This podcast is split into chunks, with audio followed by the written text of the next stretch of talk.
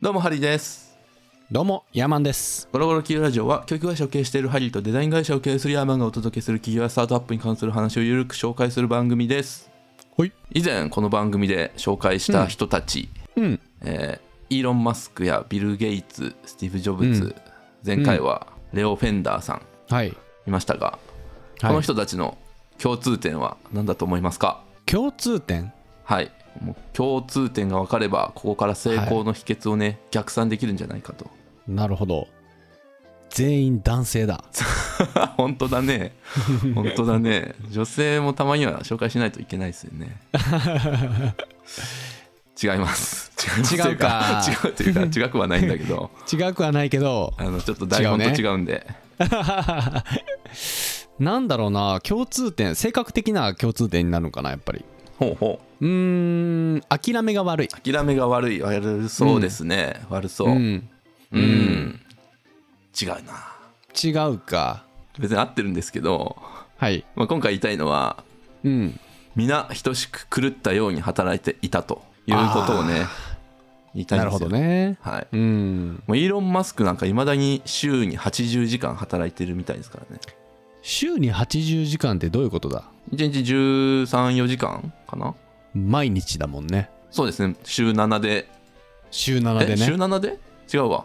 週7だったら12時間ぐらいか12時間か。なあそうですね合ってるうんそうですねうんそのぐらいですね。はいいやー、そんな働かれへんわ。イーロン・マスク52歳ですからね今 すごいな。ねでちなみに若い時は週120時間だったみたいです週120時間。うん20時間 ?1 日大体ああ、ちゃうわ。週7で働いたら17、8時間か。そうですねすげえな。でもうね秘訣これなんですよでこれはもうビジネスマンに限らず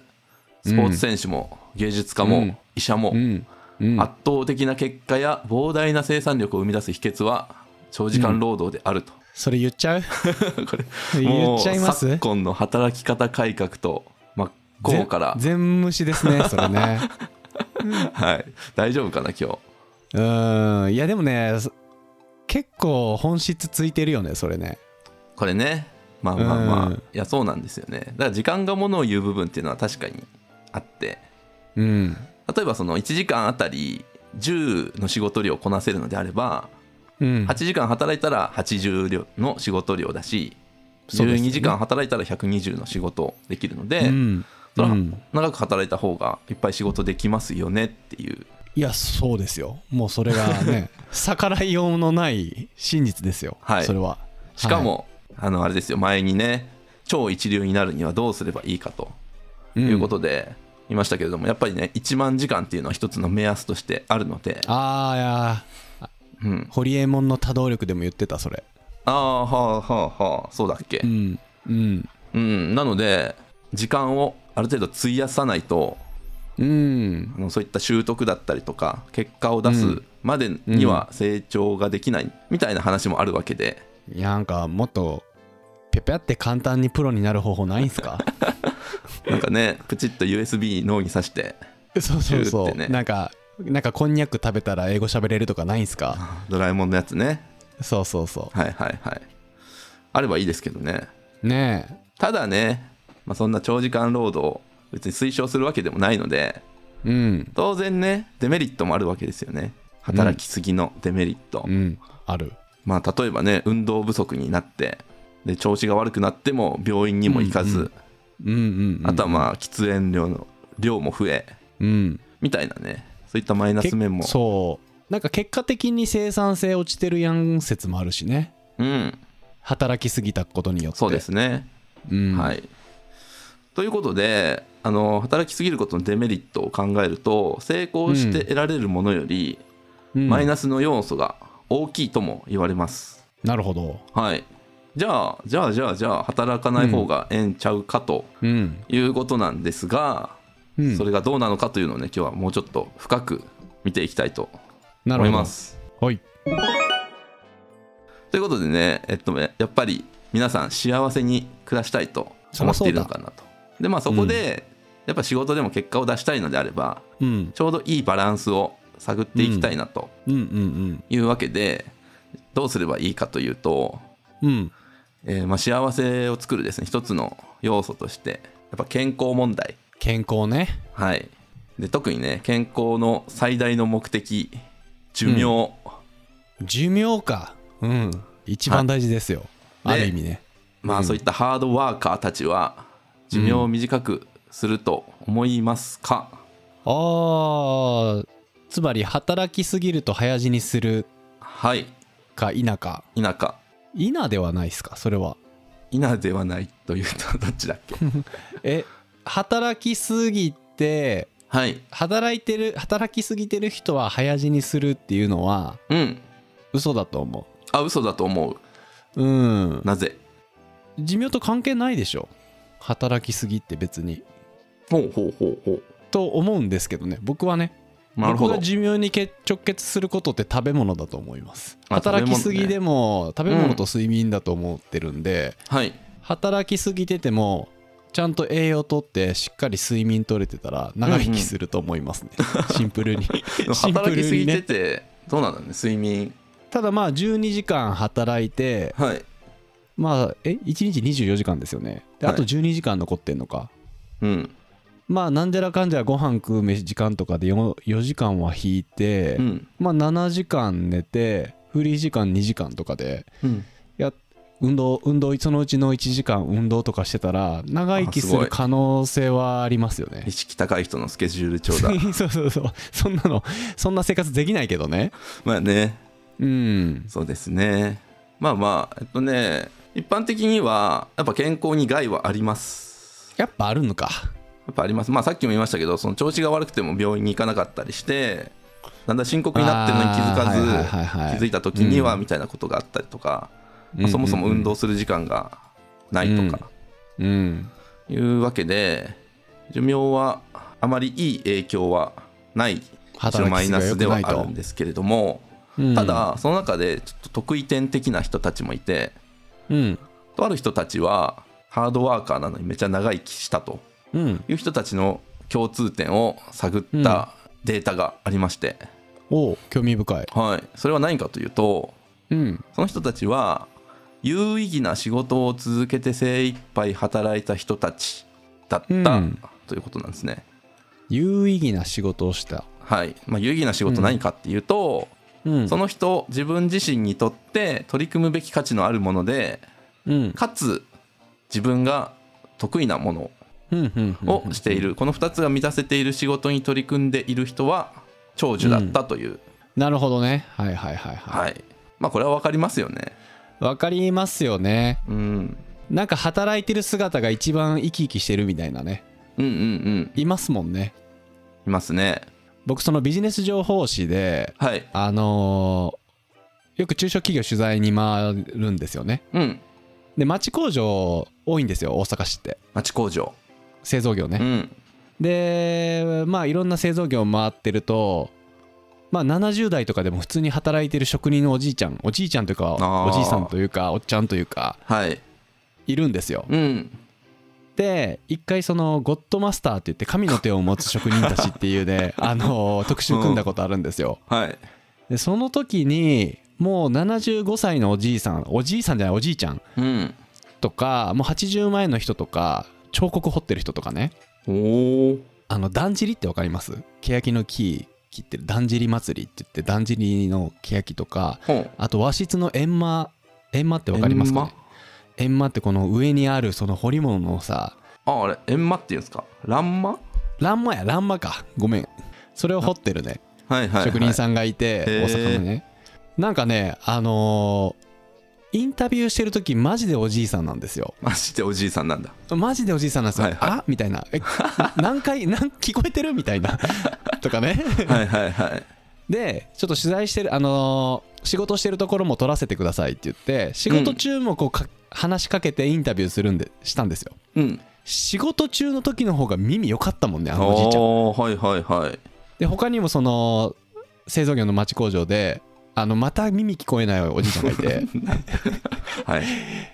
耳聞こえないくせにその削ってる音で削ってる音で1ミリ以下のこのあーなんていうの細さを再現するんですよへミえクミクロ単位のね削ってる音だけで、そういう職人さんがいてて、うんなんかそのさっきハリーさんが言ったそのなんていうのまあ、分かりやすく言うと働いてる時の方が生き生きしてるみたいな自分が表現できてて、うんうん自分の存在意義が自分でもなんか腹落ちしてるみたいなはいそういう人は確かにいて、あのそういう人たちはなんか働いてても長生きするようなイメージがありますね。ああうんすると思いますデータ的にも、うんだからそういう人になればまずはあのハードワークしてても大丈夫そうっていう確かにねそういう仕事と出会うのもむずいしうん自分の目の前にある仕事を自分でそういうふうに持っていくのもむずいよね。うん、そうなんです、なのでこういった例は寿命が割と長寿の方もいると、うんうんうん一方で早死にする例もありますよと、はやっい、はいぱりまあよくあるのがこのストレスが長期間にわたって関わることで悪影響が出てくるみたいなはいはいはいことがありましてやっぱそういった意味で幸福感うんその仕事をしている時間の幸福感がどれぐらいかということがキーになってくるんですけれども、うんうんうん一日の中でも、あのー気分いい時とちょっと、あのー落ち込む時ってあるじゃないですか。あるはい、で、まあ、一日の中でもあるしもっと長い目で見て1年2年とかでもあるしこう見た時に、あのー人の幸福感って生涯にわたって割とずっと一貫しているうんんうんうんですね。うんでその例えば結婚をしたとかで一時的に幸福感増すことがあるんですけれども、まあ、うんうん時間が経てばまた元に戻るとはいはいはいちなみに結婚をした幸福感は2年で元に戻ると言言われてますまあそんな感じで一時的に上がったり落ち込んだりすることもあるけど基本的には時間が経てば元に戻るうんような仕組みになっているんですがうんそれでも落ち込み続けている場合があるんうんですけれどもそれはどういう状況かというとうん分かりますかそら仕事が楽しくない仕仕事事がなんじゃな楽いでしすくかないそうですねうん、えーっとねここではですねまず失業失業はいうんストレスフ失ル業状態それはストレスフルですねうん失業状態であると割と生涯にわたって落ち込む原因になって、まあ、その後はいはいは再就い職しても完全にはこの元に戻らないと言われていいます、あそうなんだちょっとこうつまずいてしまったみたいな感じのことを引きずってしまうということがあって、まあ、失業は良くはないんですけれども、うんもっと悪い例があります失業よりも幸福度が下がっていく傾向のパターンはいあーいやこれなんかうかつなこと言えないっていうのがねうんうーん肥満肥満ああ、どっちかっていうとね仕事内容ですね、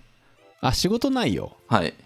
しえ社内の環境が悪いとかそのうんストレスフルな社内環境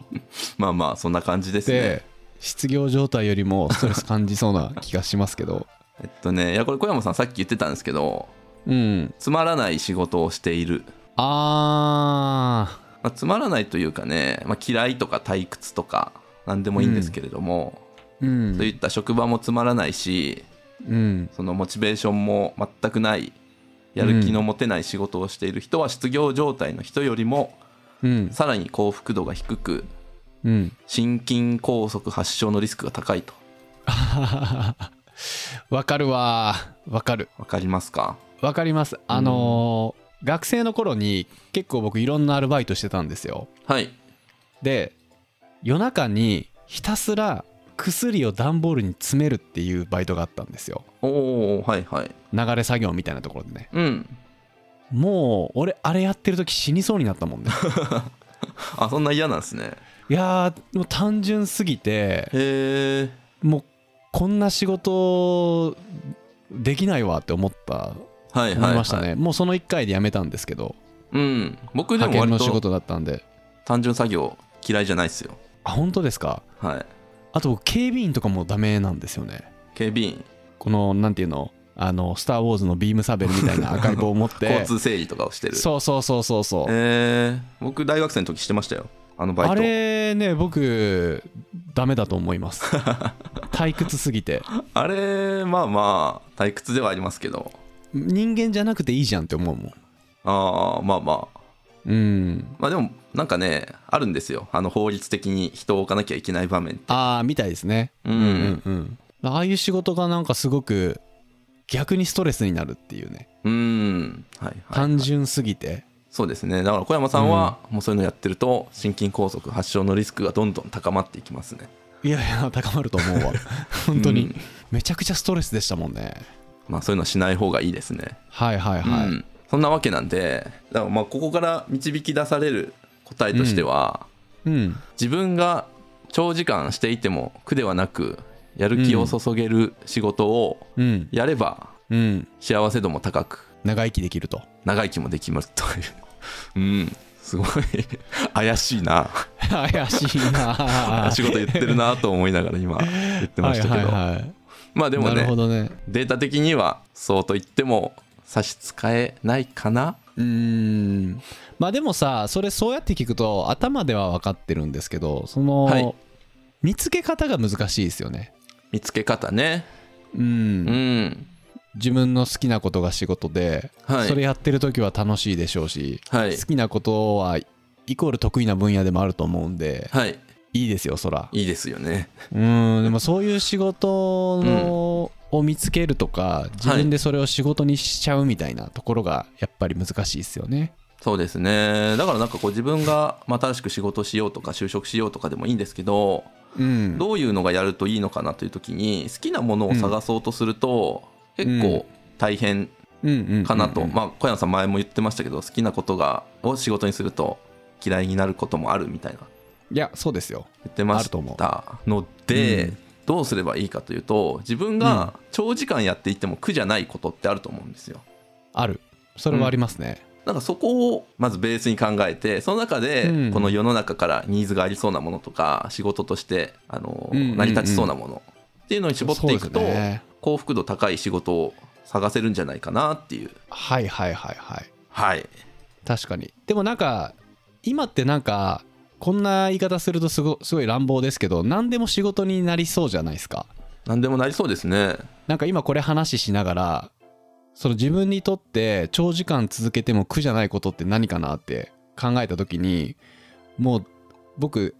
海外ドラマとかうん映画とかって結構何時間でも見れるんですよほうほうほう昨日も実は3時半ぐらいまでネットフリックス見ちゃって うんいやこれね話変わるんですけど今ネットフリックスで「忍びの家」っていうのやってるんでこれめっちゃ面白いんで見てほしいですね忍びの家忍びのへ家え忍者の話なんですよ忍者日本のねドラマなんですけど忍者の話でもうこれがあねすごいもうめちゃくちゃ家族豪華キャストじゃないですかそうなんですよ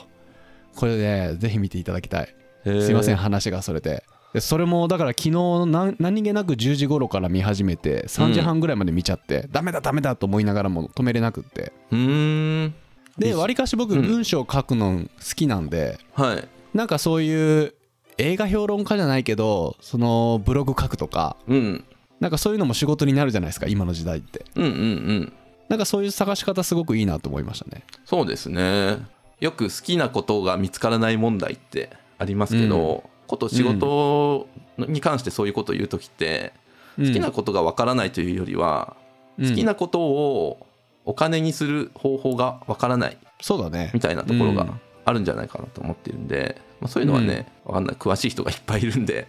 うーん。ね、聞いてみたらいいんじゃないかなと思いますけどもうん。確かうにん。まあでもそういうね長時間続けられることを仕事にするというのは探し方といいしてですね。いいんじゃないかなと思いますのでいいですね。まあそんなわけでねうん。圧倒的な成果を出すには長時間労働が必要だとうん。いうわけなんですけれども、まあ、それをするだけだと健康にも影響が出てくるので自は分いはいがはい。熱中して取り組める好きな仕事をしましょうとある意味だからそれさえ見つけてしまえばもう勝ち確っていうことで すね。まあそのその点においてはそうですねその点においてまあはあとそはうですなんねか。その家族との問題とかねあいろいろとありますけどね人あ。生はいにおはいいては,、はい。いやそうですね。でもそれこそ人生において働く時間っていうのはやっぱりうん比較的長いんで、はいやっぱりそこで自分の幸福度を下げないはい仕事うんを見つけるってすごい大事ですよね。そうですねなのでねもう本当に時間を大切にええ、あなたが仕事に充てる1時間は家族や友人と過ごせなかった1時間なのでええこと言うわ。その分をねしっかりと成果を出せるよううんに頑張ってみてはいかがでしょうかとまさに。いうことで、えー本日の感想をメールまたは Apple Podcast のレビューでお待ちしています2人でコメント欄を全て読んでいますので今後の番組をより良くするためにあなたの感想をお待ちしていますほい。はいそれでは今週も聞いていただいてありがとうございましたまた来週お会いしましょうさよなら。兄弟番組のゴロゴロトーキングではヤーマンがビジネス情報をゆるーくお伝えしています概要欄にリンクを貼っていますのでこちらもよろしくお願いします